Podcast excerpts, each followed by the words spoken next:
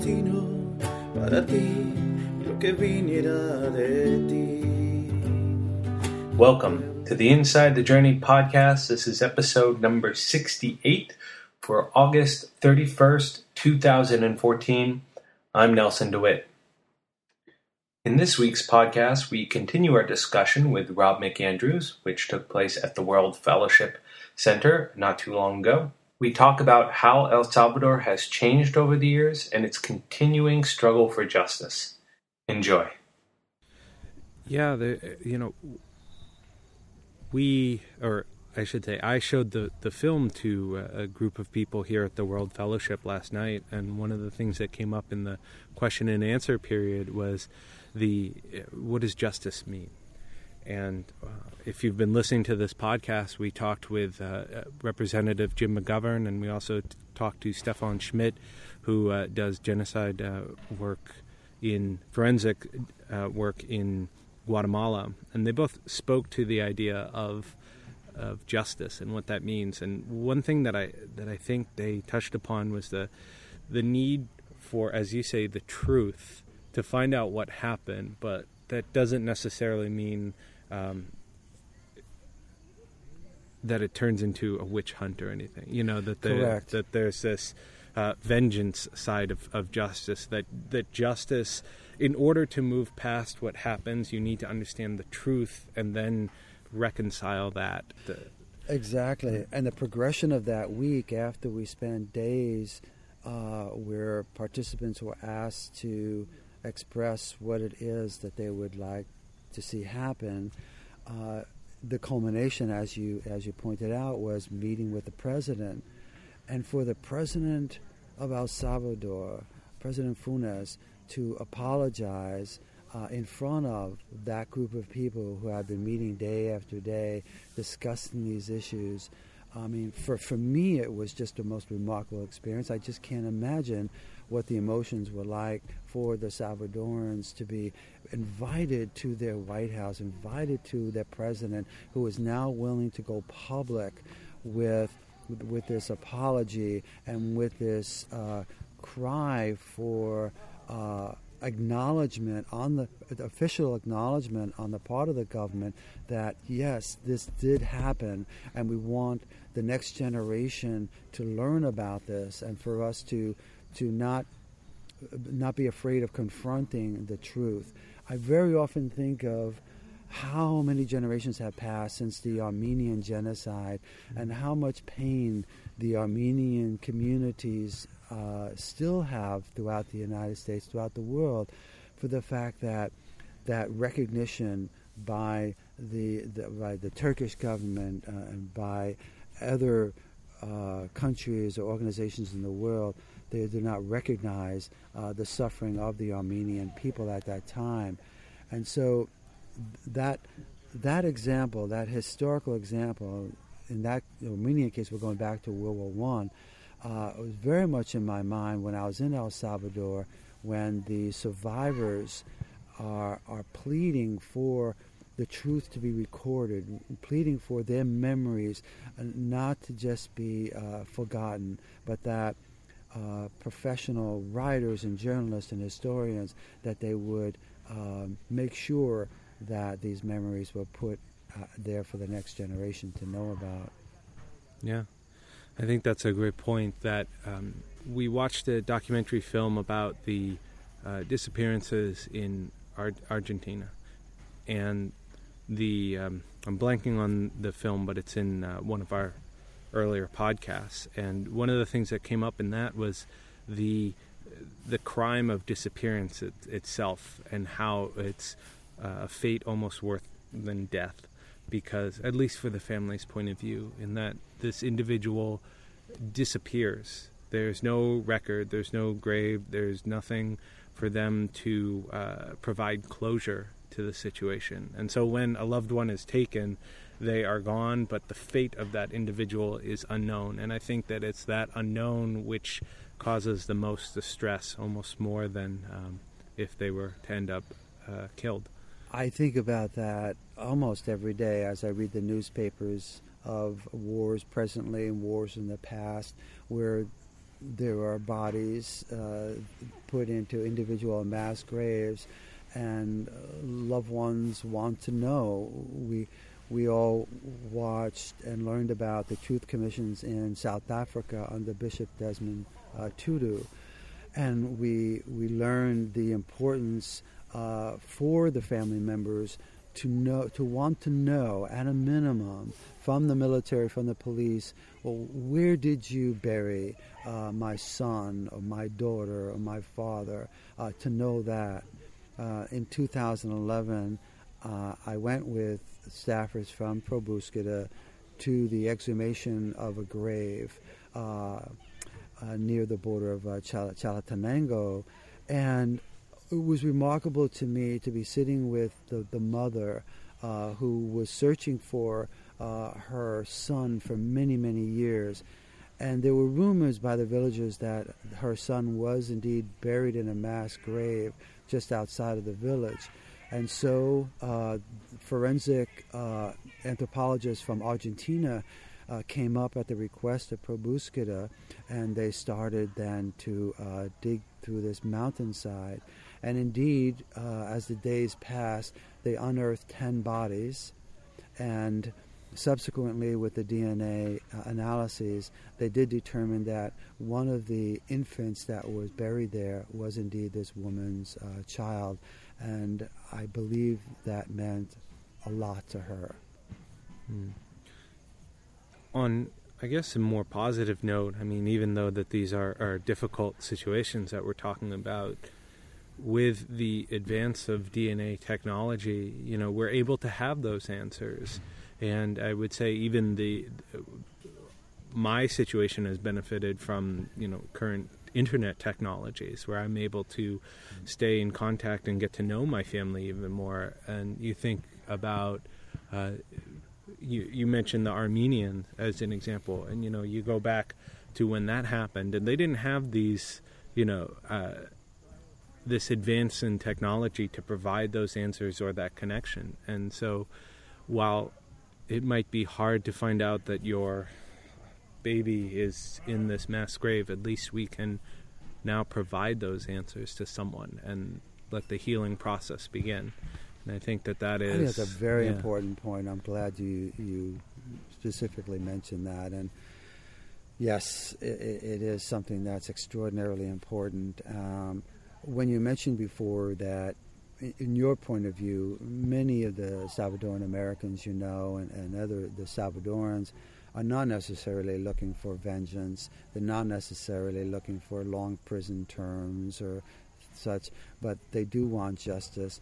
And fortunately, as you say, we have the technology today uh, to help loved ones uh, to find out more information. And I think that's a very, very important uh, issue. We, we watch Bosnians and Cambodians, Rwandans, and all around the world um, being able to um, learn from the advances of science and the importance of the work done by forensic uh, scientists in, from Guatemala to Rwanda.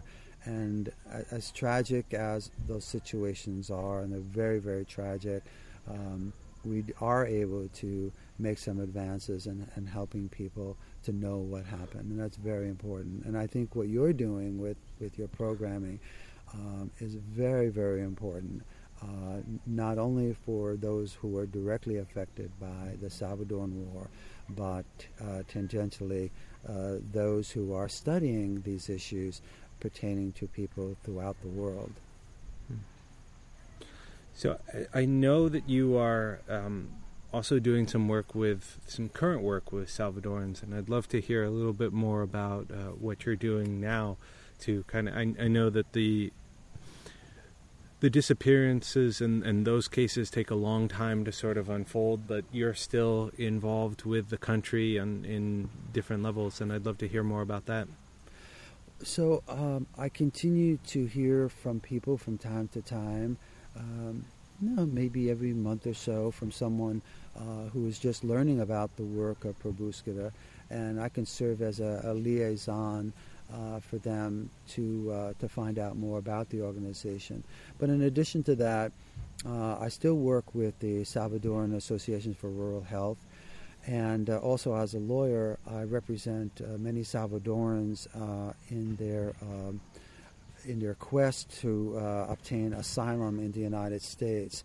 Um, primarily, uh, the asylum seekers are seeking refuge from the gang violence in El Salvador. And in my work with the Salvadoran Association for Rural Health, it's very similarly focused on the children uh, in both the rural and the urban areas of El Salvador who are trying to find a refuge in El Salvador from the gang violence. And so this is the summer of 2014 that our newspapers have been flooded with articles about the exodus of many children, many of whom have come to the border of Texas and Arizona New Mexico unaccompanied by their parents. Um, and in many or most cases, uh, they are telling journalists and uh, humanitarian workers uh, that they're fleeing the violence uh, from the gangs. And so, how tragic it is that for, for many, many years now, uh, El Salvador, Honduras, Guatemala has been um, just having to confront this new rage of violence. that's not necessarily uh, civil war, but we're talking about uh, drug cartels and extortion of people. Um, I don't think you can really understand the the tide of this violence and its impact on the entire society and the children without understanding the the context of the Civil War itself and uh, the refugee situation and so forth. Um, that would probably be a good subject for a different podcast, those yeah. connections. Uh, but nevertheless, um, I'm very privileged to be able to continue to work uh, with Salvadorans who do make it to the United States who are asking for asylum. However, um, several of the circuit courts in the United States have refused to accept uh, the reason for asylum based on their fear of persecution by the gangs or mm-hmm. fear of recruitment by the gangs. Uh, they just won't accept that as a reason for um, applying for asylum. And so I continue uh, representing Salvadorans nonetheless, hoping that maybe I will get a judge who will understand things differently. Mm. And um, that they, that may open up that possibility for people. Mm. Stefan Stefan Schmitt in his interview had a great line where he said, you know, uh, it's, it's not great in in what it represents, but his phrasing was great. That back in the 80s, at least you knew who the enemy was and, and who you were fighting. And now you could get murdered on the street for no reason. And I think that is sort of a, a reflection of the gang violence and the sort of chaos that has enveloped much of Latin America. I've heard many Salvadorans, many, say exactly that. Um, the extent of the reach of MS 13 and the 18th Street Gang is just enormous throughout El Salvador. And really, in just the last five years, uh, I've, I've witnessed it spread to the rural areas. Um, prior to that, it was much more confined to urban areas, but now uh, they are uh, spreading. I don't myself pretend to know what what the answer is to it all, but we can't give up hope. We have to keep helping uh, humanitarian organizations as they try to uh, keep children uh, from harm's way, help them with their education. I would want to say, and this is not being falsely Pollyanna about the situation, but that even though the newspapers uh, will often remind people that El Salvador and Honduras have the highest murder rate in the world outside of uh, war zones themselves, um, I understand that. And when, when, I'm in El Salvador, and I just spent three weeks there this summer, uh, when the sun goes down, uh, people lock up and they're off the streets, and you have to be very, very careful. nevertheless, I've been traveling to El Salvador since 1998, and I've seen very important constructive changes. Uh, we have watched uh, the infant mortality rate decline dramatically. We have seen just in a 10 year period the average education rate go from uh, the fifth or sixth grade to nearly high school completion. That's a remarkable change. And materially, uh, things are, are progressing in a good way. Uh, healthcare, education. So there's there's a, a, foundation there, and then of course politically, uh, I think it was remarkable in this last election period where the votes between uh, the two major parties, the FMLN and the Arena Party, was so close. The difference in the uh, the second round of voting was less than 0.1 percent, and yet. While there was initially for 48 hours some violence in San Salvador, that passed, and the the torch was passed on to the next presidency. That was remarkable. And so there's a lot to be said for uh, having a positive perspective on, on the developments in El Salvador. Yeah. And so I wanted to end with a, a couple of personal questions. Uh, the first one is what is it about El Salvador and the country and the people that keeps you coming back? Why have you for you know 30 years now worked so closely with individuals and and gone down to the country so many different times so I've thought about that of myself too, and I guess there's two sides to it, sort of a yin yang. One is the political side, and that is during the Vietnam War, I was actively opposed to the war. Uh, I was a draft resistor and put on trial.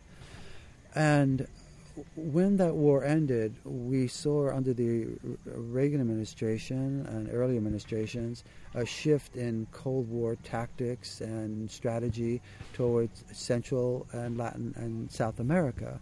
And so many of us political activists became very uh, concerned about the uh, the aid, the military aid that the United States was giving to El Salvador. And so I became actively involved in that way and I continue to be a political activist. However, the other side of me, uh, not unlike most people, of course, is that it's, it's a very personal, um, existential. It's of personal existential importance to me, and so as I began to meet the individuals themselves from El Salvador as refugees in the 1980s and then later on in the 1990s. This became very much part of my own personal uh, story of my life, of that the wars were no longer just abstractions in the New mm. York Times, as really the Vietnam War was for me as a young man. Uh, my political sympathies were there. I did not travel to Vietnam. I did not know any Vietnamese. However, for the Salvadorans, this became very personal as I began to know uh, children and adults and families. And so, taking my first trip in 98 and then 12 or 14 trips mm-hmm. subsequently mm-hmm. to that, uh, my personal relationships with the individuals have only deepened and deepened even more. And um, I'm very, very uh, privileged to have met you hmm. and uh, other Salvadoran Americans uh, and to be able to touch their stories. And um, so those are the two reasons, I think. Hmm. And then my last question is there seems to be a duality about being American and in this situation, in that we are both the we've played a role in the uh, uh, as the aggressor, but also as the healer. You know that it is uh, because of U.S. foreign aid that El Salvador is such a mess today, but at the same time, it is our research and our DNA labs that are helping families heal.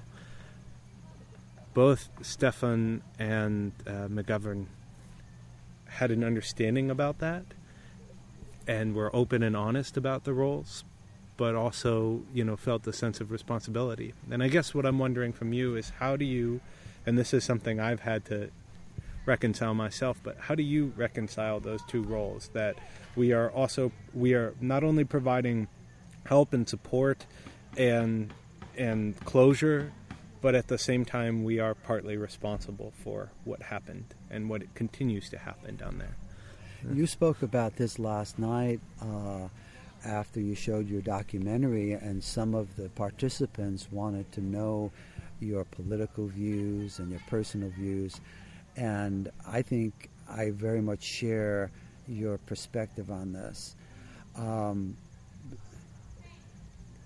I probably have been helped most by Salvadorans themselves, who I would have very quiet personal discussions with, where I could say to them, ask them the question, uh, How do you feel about folks like myself coming down and working with you on projects and so forth? Um, where, how far do you cast blame, or in what way? How do you think about this?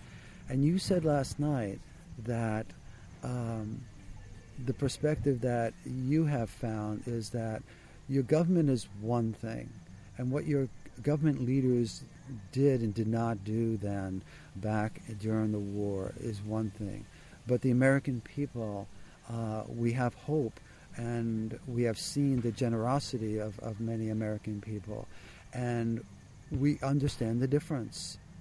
And for me to hear that from many Salvadorans uh, has helped me tremendously. And so, while at the beginning in the in 1998 when I made my first trip, your question was very much on my mind. You know, what is it like for for me uh, to go back to this place where, uh, in large part because of all that military aid, so much suffering happened. Uh, what does it mean? How am I going to be received? Well, I just took my trip this summer and I was there for quite a while in 2014, and I would say that I no longer have those questions, hmm. uh, and I. Um, um, I'm old enough to be comfortable with paradoxes mm. and with knowing that, uh, yes, indeed, uh, my government continues to do some awful things in the world. However, there are things, many wonderful things that American citizens do, and and also that our government does that are very positive. No country is perfect. My country is not perfect. We have done some awful things, and we need to uh, recognize them and come to terms with them. But I also understand that uh, my government and the people, the American people, have the capacity for, for great goodness as well. Yeah.